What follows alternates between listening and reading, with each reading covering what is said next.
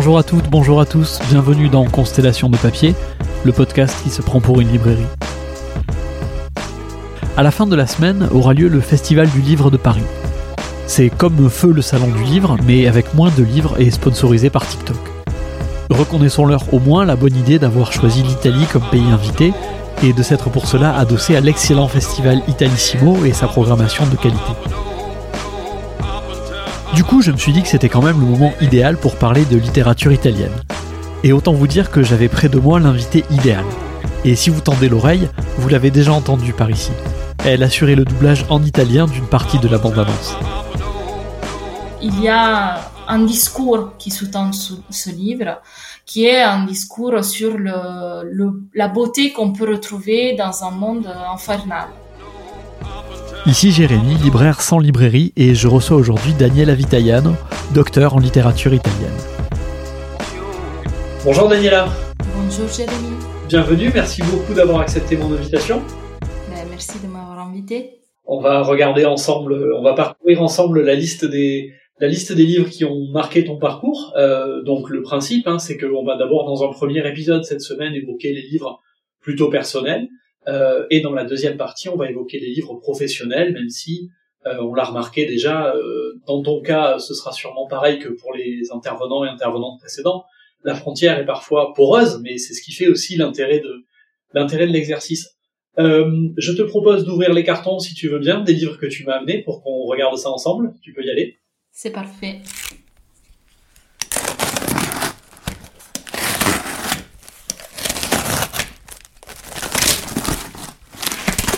Eh bien nous avons là une belle, euh, nous avons là une belle sélection de livres, euh, quelques-uns qui sortent un petit peu de l'ordinaire par rapport à de l'ordinaire, de, ce à quoi on s'attend habituellement, mais du coup euh, ça va nous ouvrir plein de, plein de perspectives.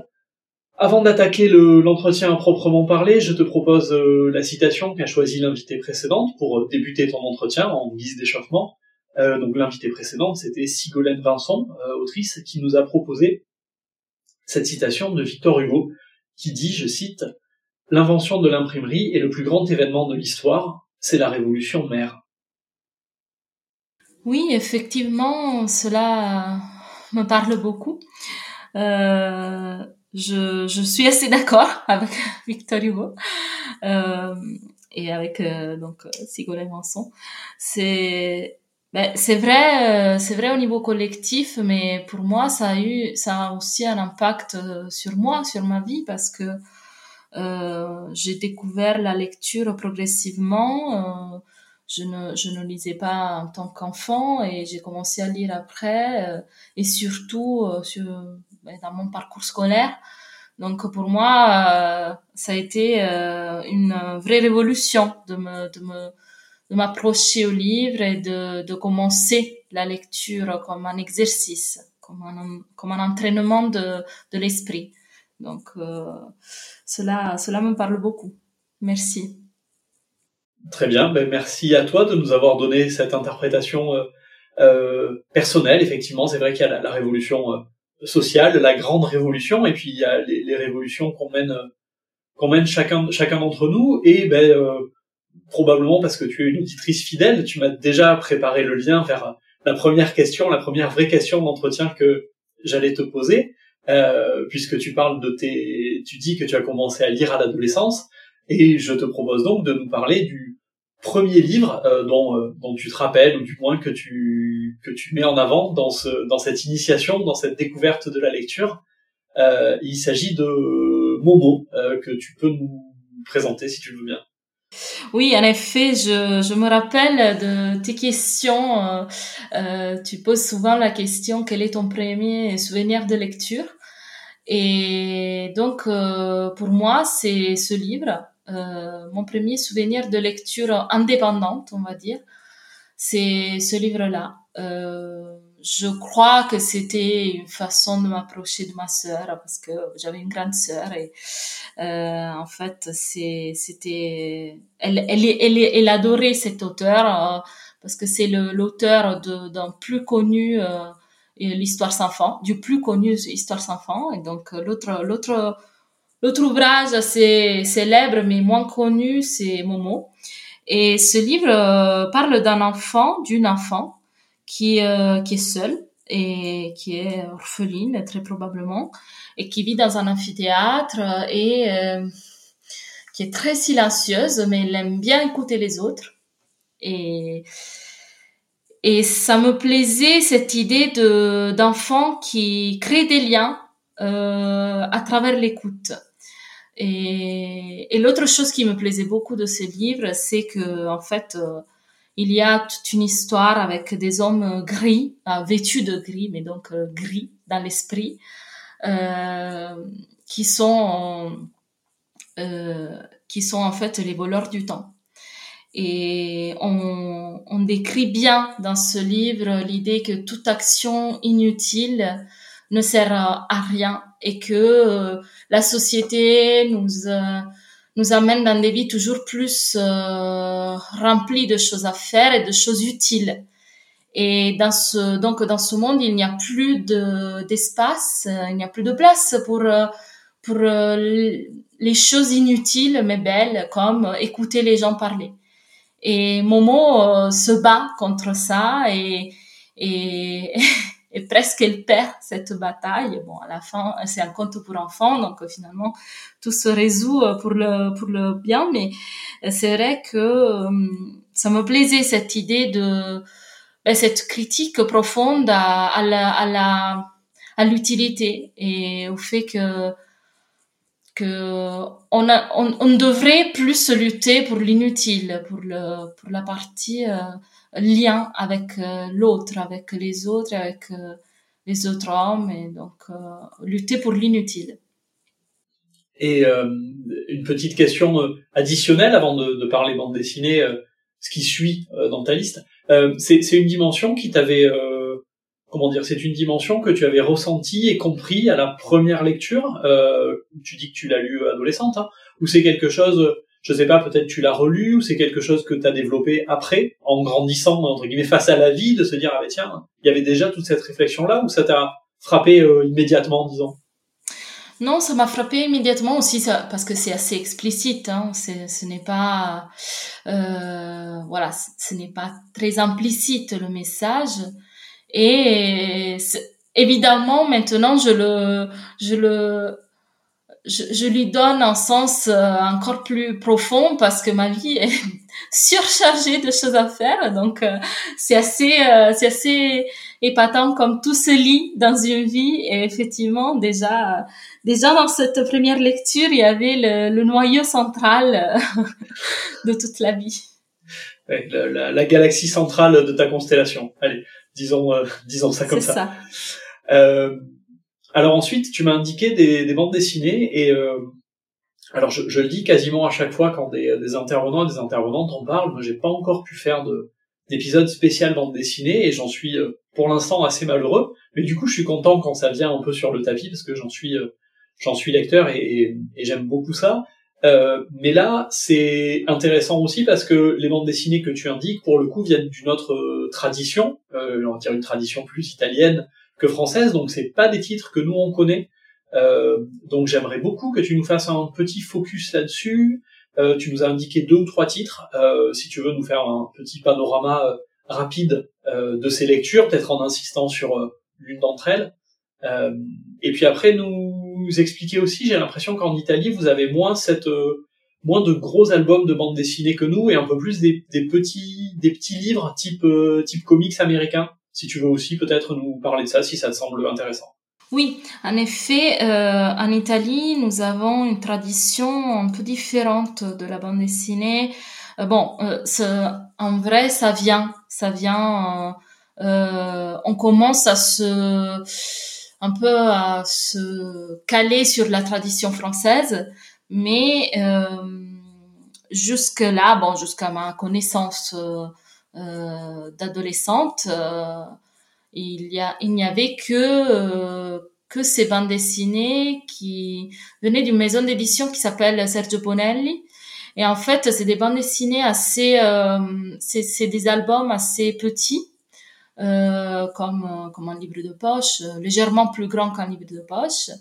Et, et en fait, c'est des, des bandes dessinées qui se concentrent sur un personnage en particulier, souvent Donc, il y a Tex Wheeler, il y a Dylan Dog, Nathan Never, et c'était des bandes dessinées que, que je retrouvais à la maison parce que mon père et ma sœur les lisaient. Euh, je suis, en fait, j'ai été passionnée par un bande dessinée en particulier qui, euh, que m'avait offert mon père, euh, intitulé Gea, Gea, bon, de, du dessinateur euh, et scénariste Luca Enoch. Et en fait, cette bande dessinée était particulière parce que il y avait un personnage principal euh, féminin, donc une protagoniste féminine.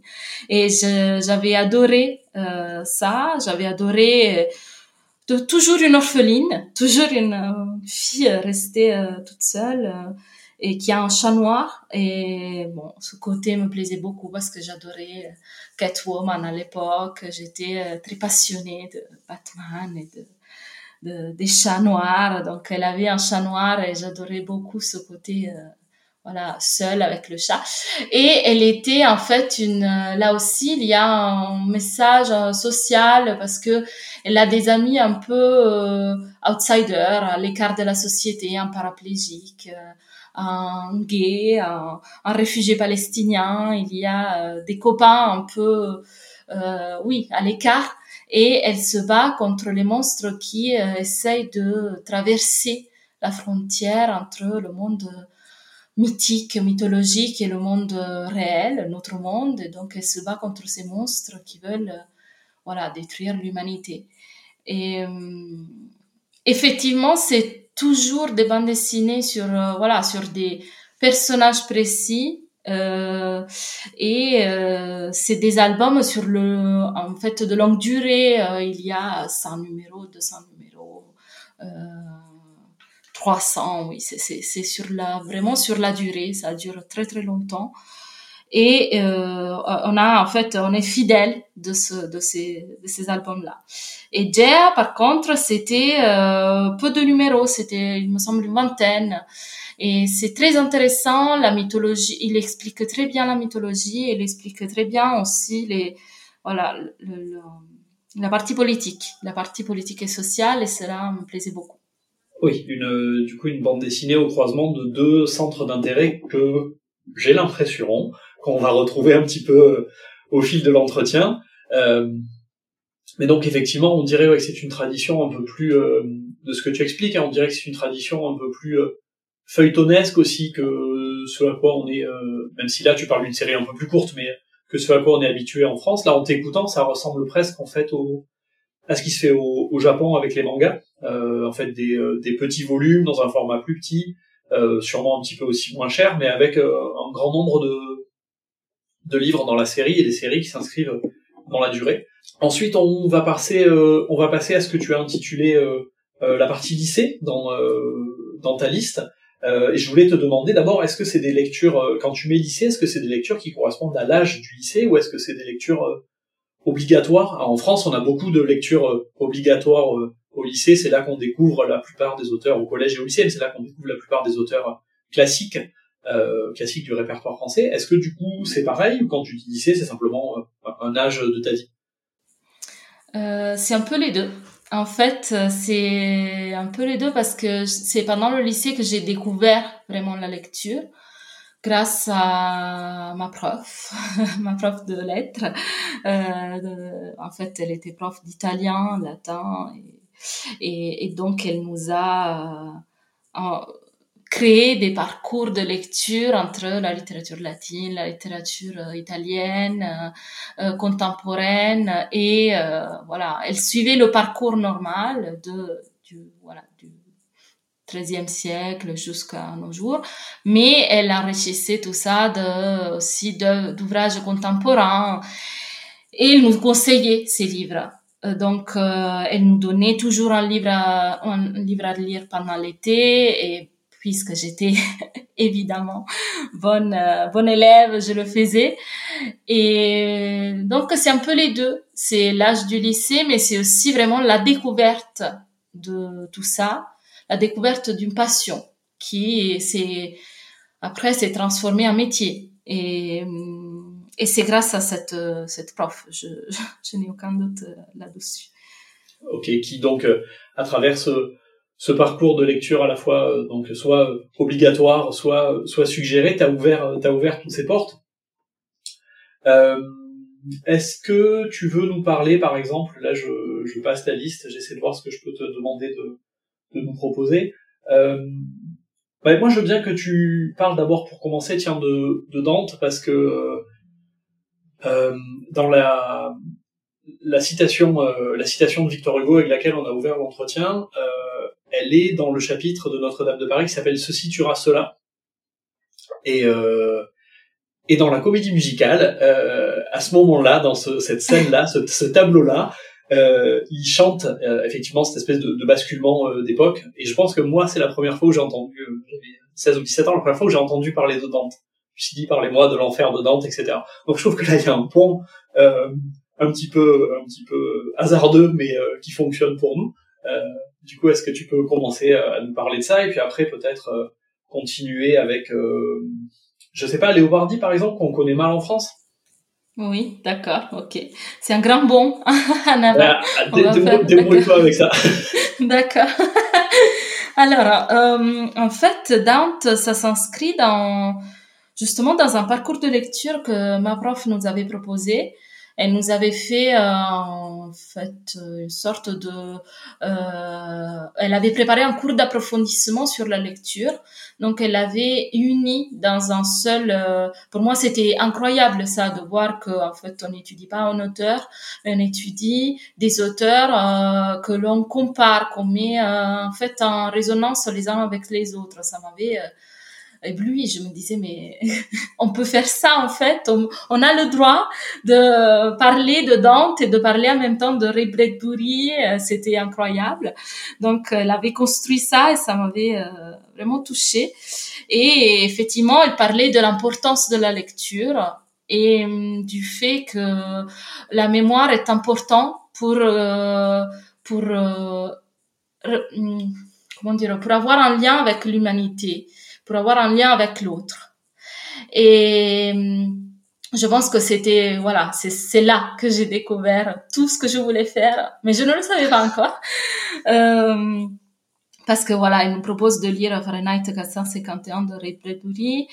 Euh, ensuite, euh, le chant d'Ulysse de l'enfer de Dante, je crois que c'est le 26e chant de, de l'enfer, euh, où euh, Ulysse est réécrit par Dante comme comme euh, le, l'héros, le héros qui est rentré chez lui et qui en fait il veut repartir.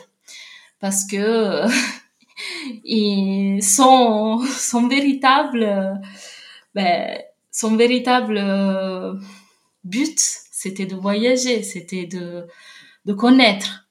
Et c'est pour ça qu'il a été mis dans l'enfer Dante a beaucoup d'empathie pour les pour les démons de l'enfer, euh, même si et plus que pour les démons, pour les pour les condamnés de l'enfer, euh, parce que euh, on peut dire pour les démons antérieurs des héros de l'enfer, parce qu'il est ben, il est lui aussi atteint par ces mêmes péchés, on peut dire, par la par l'envie de gloire, par le et euh, il a beaucoup d'empathie pour euh, Ulysse qui euh, a décidé de repartir et, et qui dit à ses, à ses copains, camarades de voyage, il leur dit fatti non foste per vivere come bruti, ma per seguire virtù e conoscenza. Vous, vous, vous ne deviez pas être des abrutis vous êtes, euh, vous avez été fait pour suivre, pour poursuivre la vertu et la connaissance.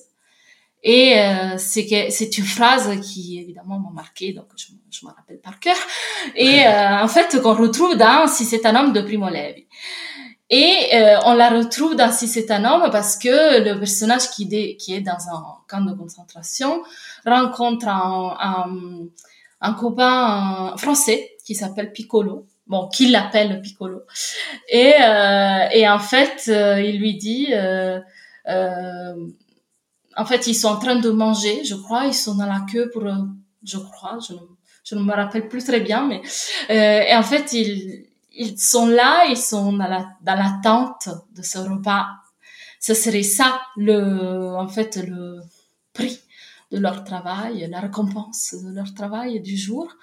Mais le, le personnage principal, presque, il, il n'en a rien à faire de ce repas. Il, la seule chose qui l'intéresse, c'est de raconter Dante, de raconter l'Ulysse de Dante à euh, son ami français. Et il lui dit, euh, il faut absolument que je me rappelle de cette phrase. Et en fait, il la cite mal. Euh, mais il essaie de s'en rappeler pour la pour la prendre à Piccolo et pour qu'il y ait une transmission. Donc pour que au moins cela ne se perde pas au milieu des camps de concentration. Et j'avais trouvé euh, ça magnifique euh, de, de nous faire étudier tout ça en parallèle de nous faire découvrir tout ça en parallèle avec euh, Fahrenheit 451 où euh, il y a des personnes qui apprennent par cœur les livres pour qu'ils ne soient pas oubliés, etc. Euh, je, je, trouvais, je trouvais ce rapport à l'humain, à l'autre, ce lien qu'il fallait créer avec l'autre à travers la lecture, à travers la mémoire, de la lecture, euh, c'était magnifique. Voilà, ça c'est Dante.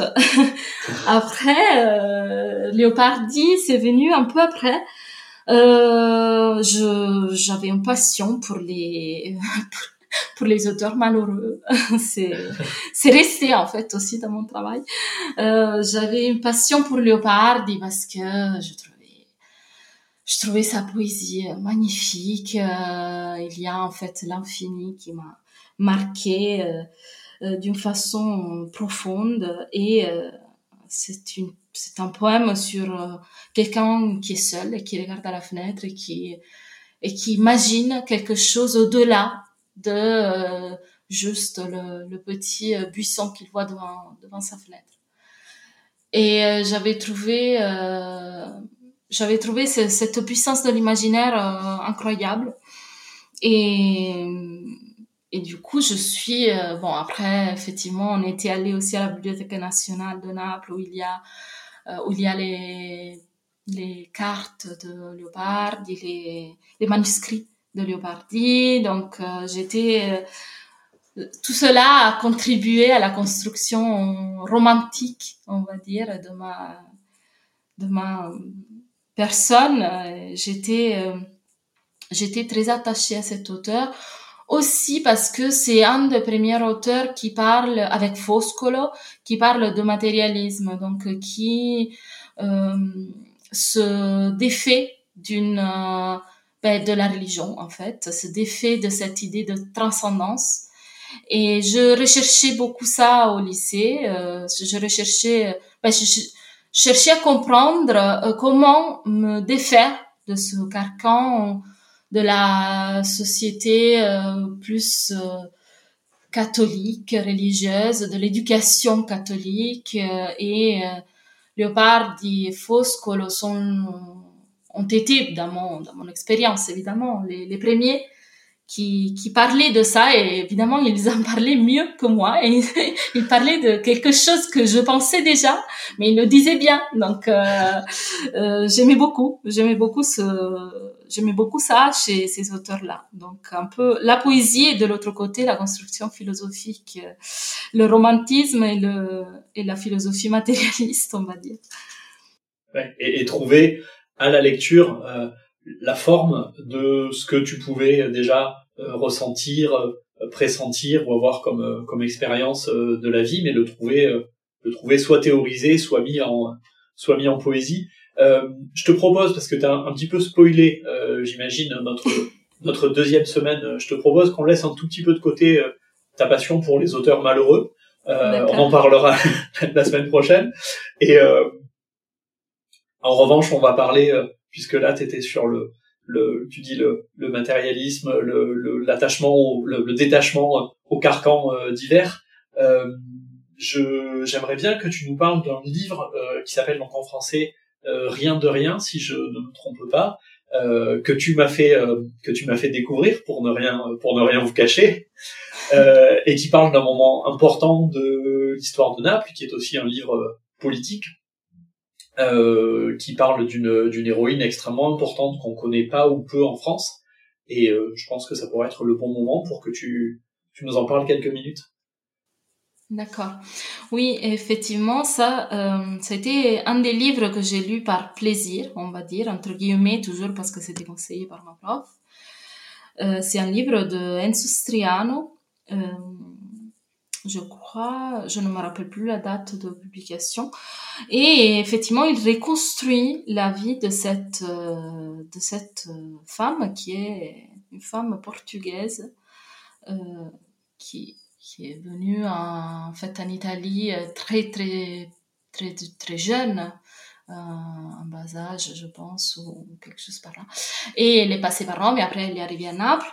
Et ça, ben, s'appelle Eleonora Pimentel de Fonseca. Elle a été la première journaliste femme italienne.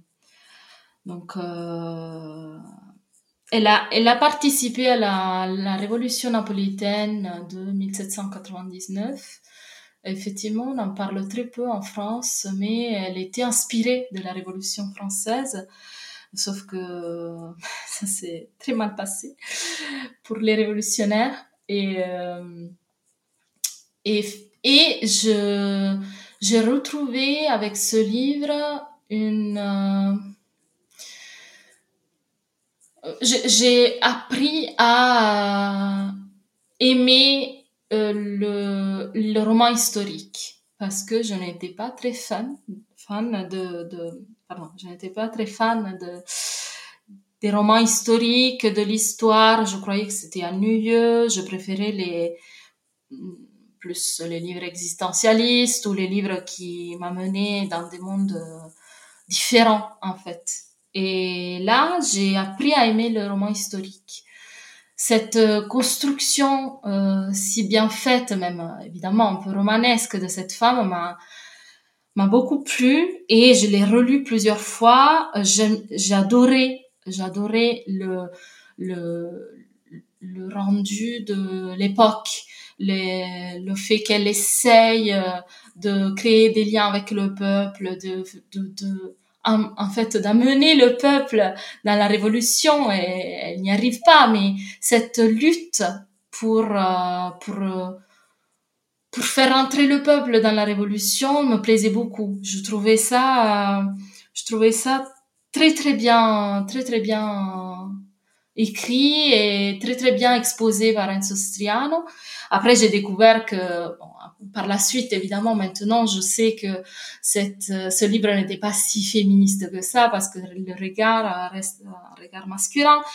Mais pour moi, ça a été la, euh, ben, le premier euh, petit euh, pas vers une euh, autoconscience féministe de ce que je voulais être dans la société, de ce que je voulais faire. Et j'ai adoré cette figure de, de journaliste, journaliste donc femme, de Leonora Pimentel Fonseca.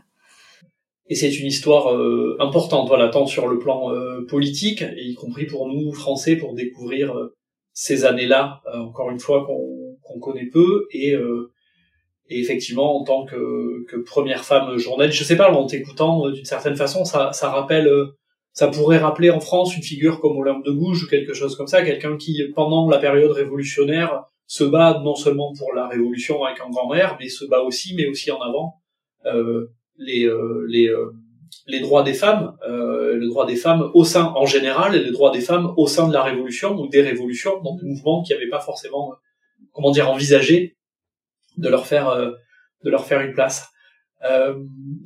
je veux bien maintenant qu'on parle. Alors là, c'est pas tout à fait un roman historique, même si c'est ça parle de, de Marco Polo. Euh, je voudrais que tu nous parles d'un autre livre, pour le coup que là également tu m'as fait lire et qui est cher, euh, qui est cher à notre cœur à tous les deux, euh, mais qui est là pour le coup beaucoup plus euh, beaucoup plus onirique et peut-être plus plus puissant en termes d'imaginaire. Je voudrais bien que tu nous parles des villes invisibles, s'il te plaît. Effectivement, ce livre m'est très cher parce que euh, euh là où, parce que Italo Calvino a été une véritable découverte euh, pour moi pendant les années du lycée, justement parce que on consacrait une heure par semaine à la littérature contemporaine et surtout à la figure d'Italo Calvino parce que euh, en fait les programmes sont très vastes comme toujours hein, au lycée. Donc ma prof ayant peur qu'on n'arrive pas a étudié Italo Calvino, qui était euh, mort, euh, voilà, trop récemment entre guillemets, hein, parce qu'il est mort quand même en 1985, en ayant peur qu'on puisse ne pas arriver à le, à le traiter, elle, elle, elle, a dévancé le problème, elle a, elle, du, coup, elle nous a mis une heure par semaine de littérature contemporaine et on étudiait Calvin euh, entre, ben, pendant qu'on faisait le reste du programme. Et comme ça, j'ai découvert Calvino, qui est un auteur très particulier parce que ses livres sont très différents les uns des autres, euh, même s'il y a des fils communs. Il, est, il était très engagé politiquement, donc euh, j'ai découvert euh, vraiment un, auteur euh, qui, qui, qui a marqué véritablement le, la littérature contemporaine, même si ben à ce moment-là, surtout, euh, il y a une vingtaine d'années, on en parlait très peu. Il était très engagé, il a fait des livres engagés et il a, il a aussi, ben, il est tombé amoureux de la de l'Olipo à Paris, donc il est rentré dans ce dans ce mouvement de donc euh, de la littérature potentielle et et il a écrit ce livre qui s'appelle Les villes invisibles. Ce livre est très particulier parce que il y a cinq villes par euh, thématiques, on va dire. Il y a les villes cachées, les villes euh, et les yeux, les villes et euh, je ne sais plus les signes. Et en fait est c'est des descriptions que Marco Polo fait à euh, Kublai Khan parce que l'empereur ne peut pas se déplacer il veut connaître son empire. Donc Marco Polo lui lui raconte lui raconte ces villes euh, et en fait, je trouve absolument magnifique. Je suis un peu dupe, hein. je me fais euh, facilement, euh, euh, comment dire, euh, embobiner. mais mais c'est vrai que jusqu'à la fin, je n'avais pas trop compris que c'était que des récits, que c'était ben, que Marco Polo, euh, en fait, euh, comme euh, il essaie de tricher un peu avec Kublai Khan, et il a triché aussi un peu avec moi, donc je, le, la découverte qu'en fait tout ça n'existait pas, ça m'a, ça, c'était un choc pour moi. Et ces villes sont très particulières parce que moi j'aurais voulu qu'elles qu'elles existent ces villes, qui des villes suspendues en l'air, des villes qui se regardent en miroir. Il y a une ville qui se reflète dans l'eau et la ville qui est, qui est dans l'eau est complètement différente et opposée à la ville qui est en surface. Il y a, ben, en fait, il y a tous les mythes euh, que l'on connaît de notre tradition de la, de la société occidentale, hein, des, mythes grecs, il y a tous les mythes de la littérature réécrits et réimaginés dans ces villes, dans ces villes invisibles. Et ce pouvoir du récit me plaisait, euh, me plaisait énormément. Je ne le savais pas encore que j'aurais repris tout ça dans, dans mes travaux, mais euh, en fait aussi parce que je viens d'une ville euh, très compliquée. Hein. Je viens de Naples, donc le, il y a il y a un discours qui sous-tend ce, livre, qui est un discours sur le, le la beauté qu'on peut retrouver dans un monde infernal. Et euh, donc toutes les villes représentées euh, ressemblent à une ville contemporaine qui est dans l'emprise de la société capitaliste et qui est euh, complètement détruite et démantelée par tout ça. Et et je trouvais donc des évidemment des ça faisait écho à mon expérience dans ma ville qui était la ville de Naples. Et je pense que c'est ça qui m'a plu au début et après le pouvoir de la littérature et de la lecture et, et de la, du récit, en fait, de l'écoute. Toujours on revient à Momo, de l'écoute de quelqu'un qui raconte. C'était, c'était, c'était quelque chose de très, très, très, très fort pour moi. Oui, parce que ce qui se, ce qui se joue aussi, en fait, entre, entre Marco Polo et Kublai Khan, c'est, euh, quelque chose qui, je sais pas, d'une certaine façon pourrait ressembler à euh, au conte des mille et une nuits, c'est-à-dire que Marco Polo, pour euh, justifier son rôle euh, auprès de, de l'empereur euh, du Khan, il doit, il doit inventer des choses, il doit lui faire vivre un monde à ce type enfermé, quasiment reclus dans son palais, qui verra jamais son royaume. Et, et en fait, il est tenu de d'alimenter Marco Polo est tenu d'alimenter ça en, inventant. Et tant qu'il invente des choses tant qu'il invente des villes ce qu'on comprend à la fin il presque il justifie son rôle mais c'est effectivement une ode à euh, au pouvoir de au pouvoir de l'imagination. Et, euh, oui tant qu'il raconte des histoires euh, l'histoire continue. Tant qu'il arrivera à imaginer des choses tout ça pourra continuer d'exister. Et euh, et par ailleurs, c'est vrai que le romancier euh, Calvin, enfin l'auteur, est d'une euh, là aussi d'une inventivité folle avec euh, toutes ces villes qu'il arrive à qu'il arrive à imaginer. Moi, je il y a quelque chose quand on lit ce livre d'inconcevable en fait, je trouve, de se dire mais j'aurais jamais eu autant d'idées. Il y en a éventuellement une ou deux, mais alors les autres, c'est c'est incroyable. C'est un livre c'est un livre fascinant et qui du coup a aussi toute une construction une construction oulipienne, on va dire. Euh, Bon, tu nous as fait avec ça beaucoup de beaucoup de liens. Euh, on voit le côté très organisé euh, que tu peux avoir. Euh, beaucoup de liens avec la deuxième partie de l'entretien de la semaine prochaine, puisque on a abordé effectivement pas mal la, la, mythologie, un peu de, de, philosophie, la réécriture, la réécriture des mythes, et puis un petit peu de un petit peu de, de politique, beaucoup de politique sur les les villes, etc. dont je pense qu'on va reparler. Est-ce qu'on fait un petit tour par le théâtre à l'université euh, avant la recherche, du coup, euh, dont on parlera la semaine prochaine? Effectivement, pendant les années universitaires, il y a eu deux lectures qui m'ont particulièrement marqué et qui ont, construit un peu ma personne et ma personnalité. Euh, le premier était pendant la licence, donc c'était c'était deux ouvrages. En plus, c'était c'est du théâtre, ce qui est ce qui est rigolo parce que je n'ai jamais euh, trop lu du théâtre. On l'étudie très peu, euh, je trouve. Bon, dans les programmes scolaires, il est pas, il est malheureusement pas trop euh, abordé. Et j'avais découvert donc pendant pendant l'étude de, de l'examen de littérature contemporaine, donc c'était mon sixième examen de littérature à la fac, et j'avais découvert cet auteur que je ne connaissais pas du tout, Massimo Bontempelli, et, euh, j'avais découvert ce, cette œuvre, c'est un mini mini livre qui s'intitule Mini la Candida. Effectivement, il reprenait un peu l'idée de Candide, non, de Voltaire. Euh. C'était une femme qui euh, qui était une étrangère. On ne sait pas trop d'où elle vient. On ne sait pas comment elle a atterri là. Elle est euh, voilà, elle sort avec, euh, avec euh, en, italien et il sort avec ses amis et en fait il se trouve que un de ses un, de ses amis lui dit mais tu sais qu'en fait la technologie a tellement avancé que que il y a des robots qui ressemblent à des humains et on ne peut pas les distinguer des humains on n'arrive pas à faire la distinction et cette euh, blague la rend complètement folle. Elle commence à réfléchir euh, euh, sur ça, sur le fait, elle commence à, à voir des faux humains partout, des robots partout. C'est un livre de 1930 ou 36, donc de...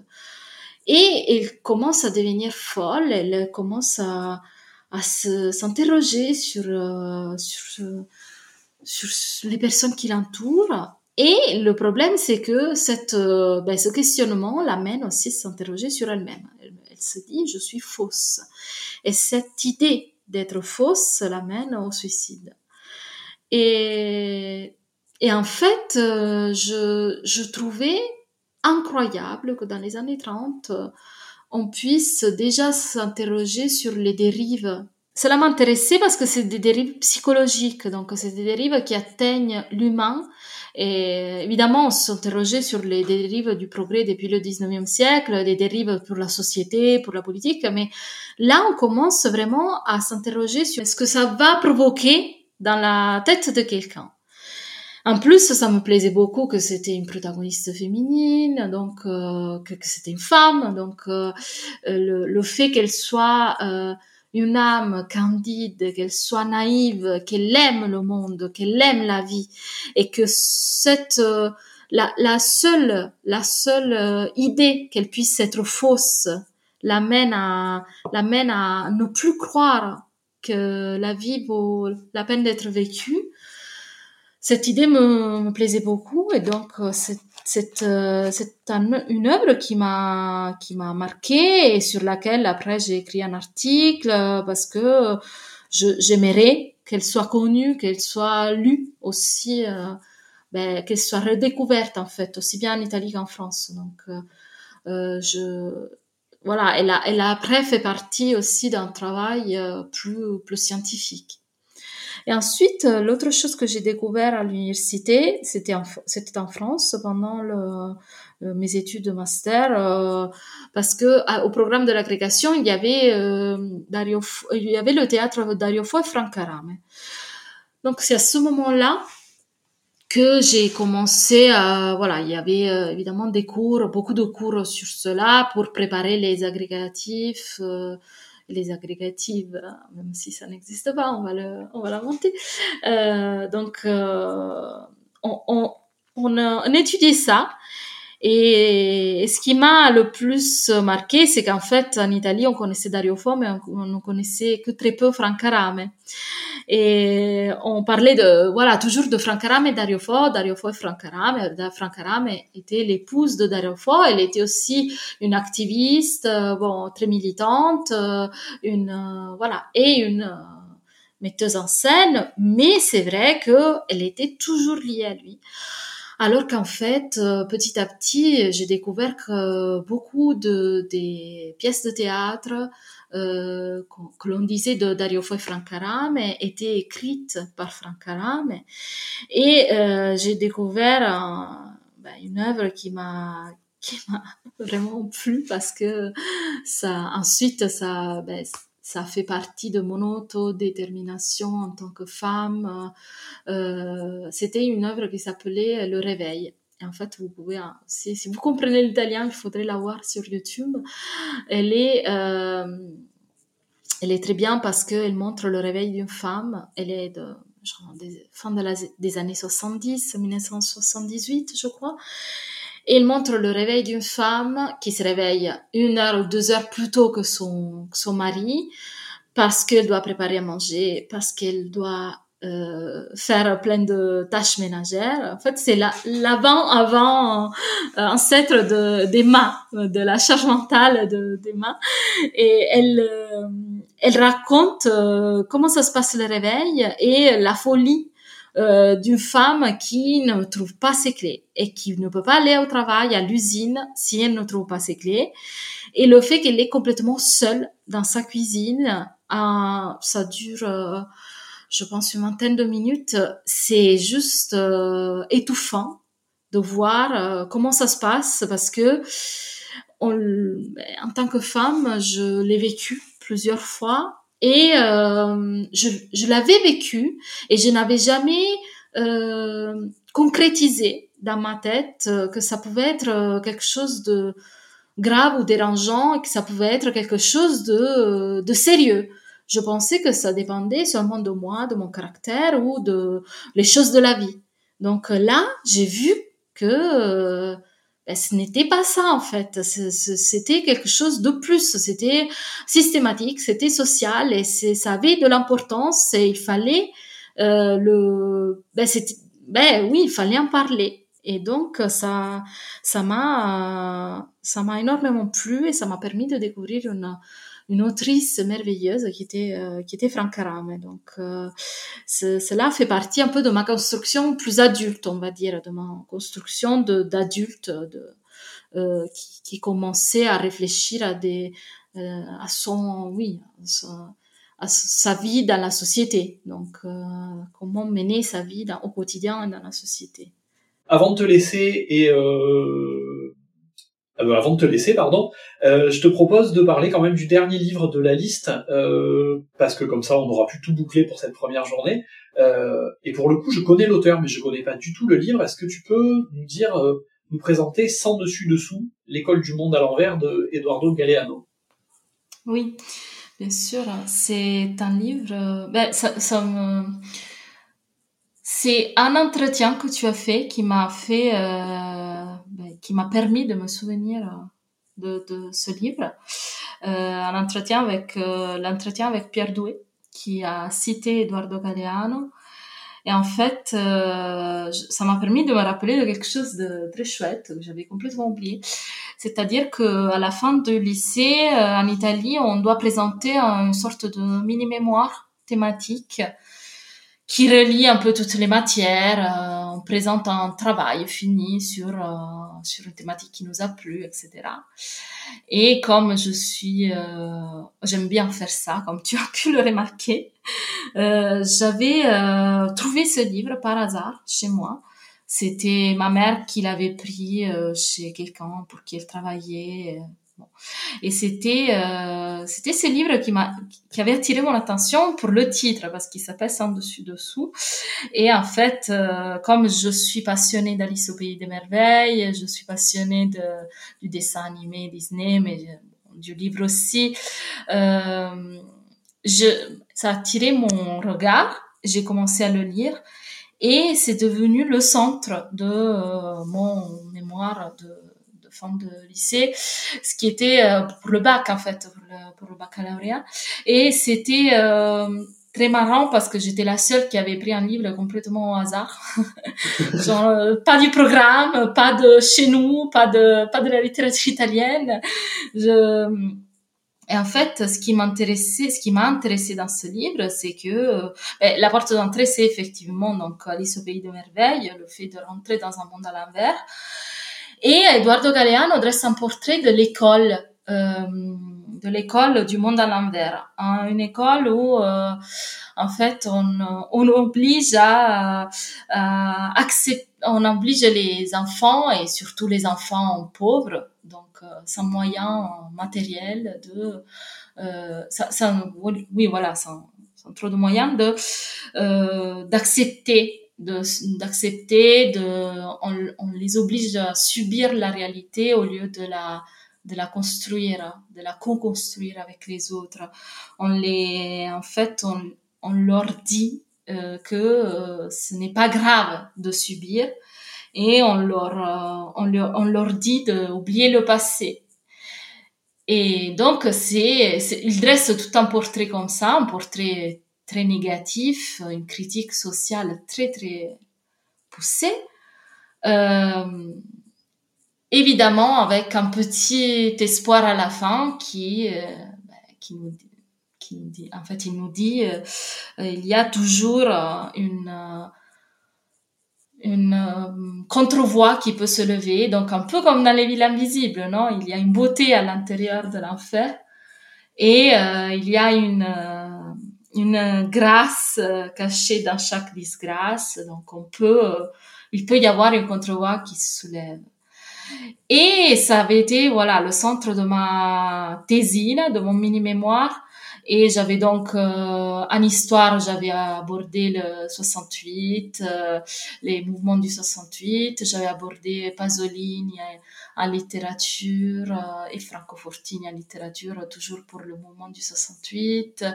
Euh, j'avais réussi à, je ne sais pas comment, mettre les maths, quelques formules de, voilà, de euh, sens, sans dessus, dessous, etc. Et tout cela, pour moi, c'était, voilà, les voix et les contre-voix et le, le monde et le contre-monde et ce qu'on et ce qu'on peut faire avec tout ça, avec ce qu'on a et ce qu'on peut faire donc, euh, euh, c'est un livre qui m'avait marqué pour ça, donc qui a marqué mon parcours individuel et que je pense qu'il faudrait récupérer vraiment, qu'il faudrait lire euh, et je le pense encore plus maintenant parce que maintenant je fais partie de l'éducation nationale, donc euh, je, ben cela me parle beaucoup. Donc je remercie euh, à travers ton podcast Viardoué qui m'a fait repenser tout ça parce que je trouve que en plus ce message entre guillemets ce message, je n'aime pas trop parler de message pour les auteurs, on dirait que ils sont des gens de de je sais pas de de prêtres qui doivent. Euh, mais bon, euh, euh, il, il a une vision qui était peut-être à ce moment-là et pour son pays valable pour, pour les classes sociales les plus démunies. Et là, en fait, ce, ce, discours commence à valoir pour tout le monde.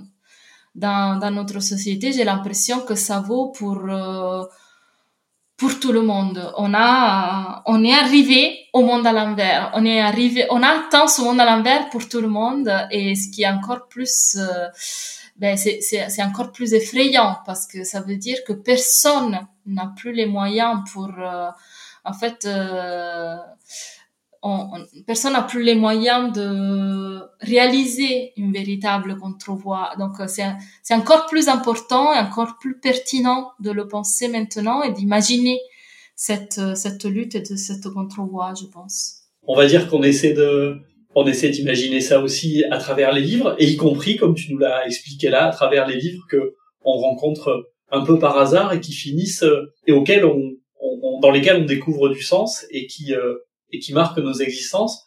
Je trouve que c'est une c'est une jolie façon de terminer cette première partie de l'entretien. Euh, je te remercie beaucoup d'avoir partagé ça avec nous et d'avoir fait ces liens avec un autre épisode, donc l'épisode avec Pierre Bouet, libraire au Mont-en-l'Air à Paris, que je ne peux que vous recommander d'écouter, évidemment. Merci beaucoup, Daniela, et à la semaine prochaine. Merci à toi, à la semaine prochaine. C'était le onzième épisode de Constellation de papier, un épisode enregistré, monté et mixé à Marseille, mais à distance, la malédiction continue, le 15 avril. Il y a exactement 46 ans et un jour, Gérard Lambert, le Hells Angels maudit, vivait sa triste et lamentable histoire sous la plume de Renaud. À bientôt!